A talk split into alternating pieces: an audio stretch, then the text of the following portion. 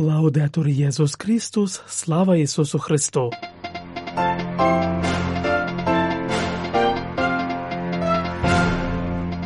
Ви слухаєте інформаційний випуск з Ватикану.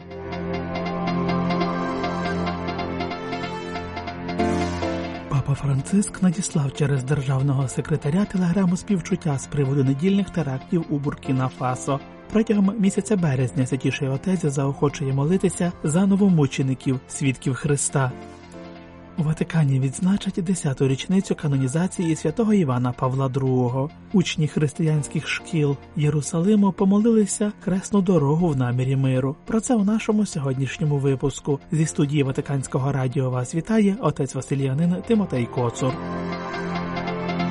Папа Франциск з глибоким смутком дізнався про трагічний терористичний напад на католицьку церкву Есакане 25 лютого та про людські жертви, які він спричинив. Він приєднується до жалоби сімей, висловлюючи свою близькість і скорботу. Читаємо в телеграмі співчуття, яку кардинал П'єтро Паролін, державний секретар Святого Престолу, надіслав від імені святішого отця єпископу Дорану Дабіре, голові конференції єпископів Буркіна Фасо та Нігеру, в якій глава католицької церкви також висловлює співчуття мусульманській громаді у зв'язку з нападом на мечеть у Натіабуані цієї неділі. Криваві атаки забрали десятки життів. В повідомленні зазначається, що святіший отець молиться за упокій загиблих, віряючи їх Божому милосердю, а також за зцілення поранених, нагадуючи, що ненависть не є вирішенням конфліктів. Папа закликає до пошани святих місць та боротьби з насильством, щоби сприяти поширенню цінностей миру. Читаємо в телеграмі, яка завершується молитвою до Господа принести силу та розраду всім, хто постраждав від цих трагедій, та благословення для всього народу. Молімося за те, щоб усі, хто в різних частинах світу ризикують життям задля Євангелія, заразили церкву своєю відвагою та місіонерським поривом.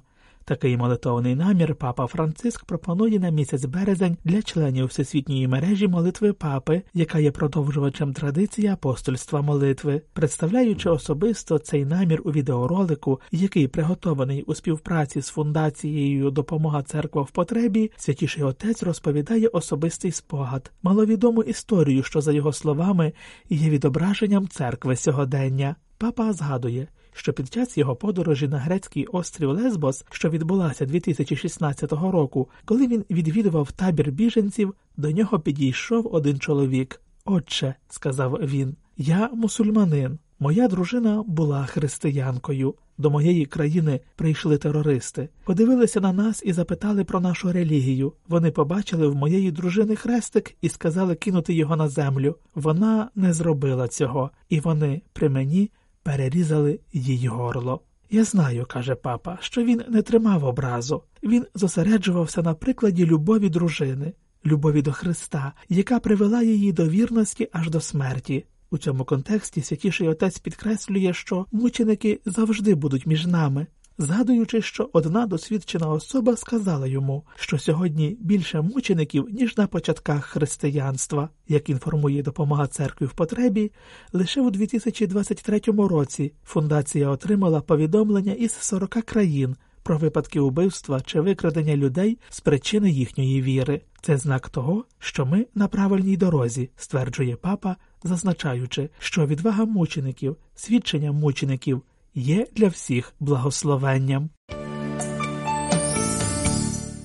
У суботу, 27 квітня, у базиліці святого Петра у Ватикані кардинал Джованні Батістаре, декан колегії кардиналів, відслужить святу месу з нагоди 10-ї річниці канонізації святого Івана Павла II. Про це інформує Ватиканська фундація Івана Павла II. Відзначення 10-ї річниці канонізації святого Івана Павла II є відповіддю на бажання вірних, які хочуть висловити вдячність за дар його особи та служіння. З цієї причини святкування відкриті для всіх. Будь-хто може взяти в них участь, не потребуючи квитка для входу до базиліки, повідомили Vatican News у фундації. Нагадаємо, що канонізація Івана Павла II та Івана XXIII відбулася 27 квітня 2014 року на площі святого Петра у Ватикані.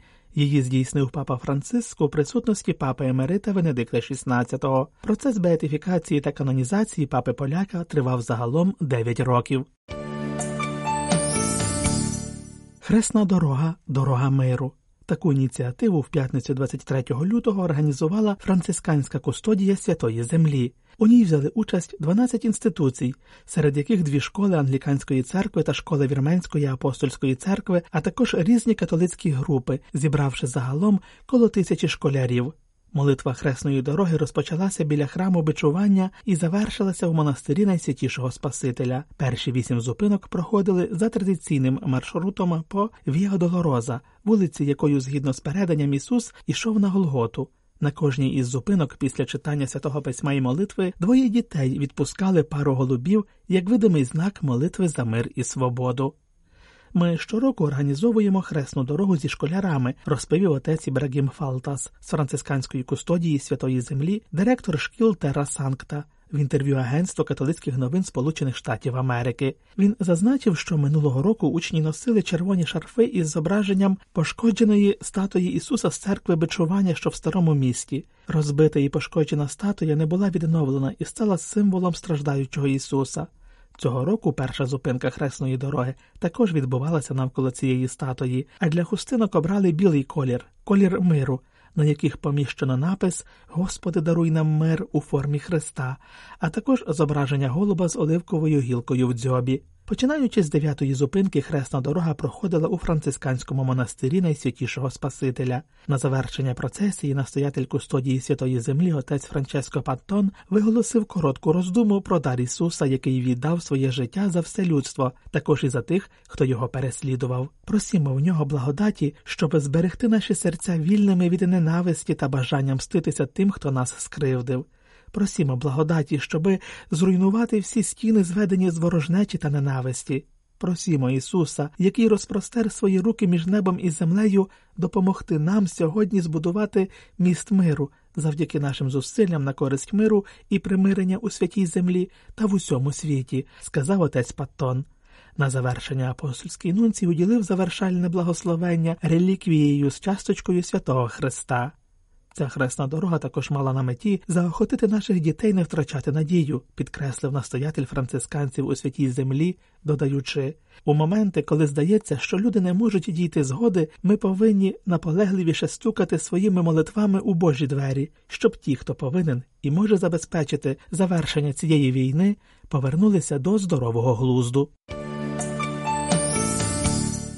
Триста парафіяльних священників, визначених єпископськими конференціями та східними католицькими церквами, візьмуть участь у всесвітній зустрічі слухання молитви та розпізнавання у Ватикані. Цей міжнародний захід організовує Генеральний секретаріат Синоду та дикастерія у справах духовенства за погодженням з дикастерією у справах євангелізації, відділ першої євангелізації та нових місцевих церков і дикастерією для східних церков. Парохи для синоду міжнародна зустріч. Такою є назва заходу, який має на меті вислухати та належно оцінити досвід, яким живуть священники у відповідних місцевих церквах, а також запропонувати їм можливість відчути динамізм синодальної праці на вселенському рівні. Вона відбуватиметься від неділі 28 квітня до четверга 2 травня у Фратерна Домус у Сакрофано поблизу Риму.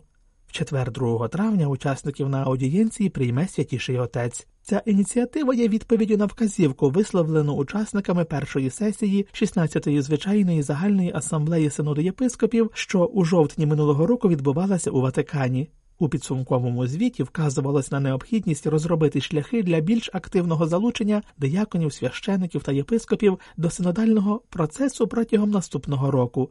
Синодальна церква не може обійтися без їхнього голосу, їхнього досвіду та їхнього внеску. Зустріч передбачатиме активне залучення учасників до круглих столів для обміну досвідом, семінарів душпастерських пропозицій, діалогу з експертами та літургійних богослужінь. Кількість учасників визначилася згідно з таким самим критерієм, як і участь єпископів у Ватиканських асамблеях синоду, тобто пропорційно до кількості ієрархів у єпископській конференції чи синоді або раді ієрархів східних церков. Для відбору учасників єпископським конференціям та східним католицьким церквам було запропоновано враховувати наскільки це можливо деякі критерії, як от надавати перевагу душпастерям, що мають значний досвід душпастерства в перспективі синодальної церкви, та зважати на розмаїття душпастерських середовищ, як от сільська, міська місцевості, специфічні соціокультурні контексти тощо.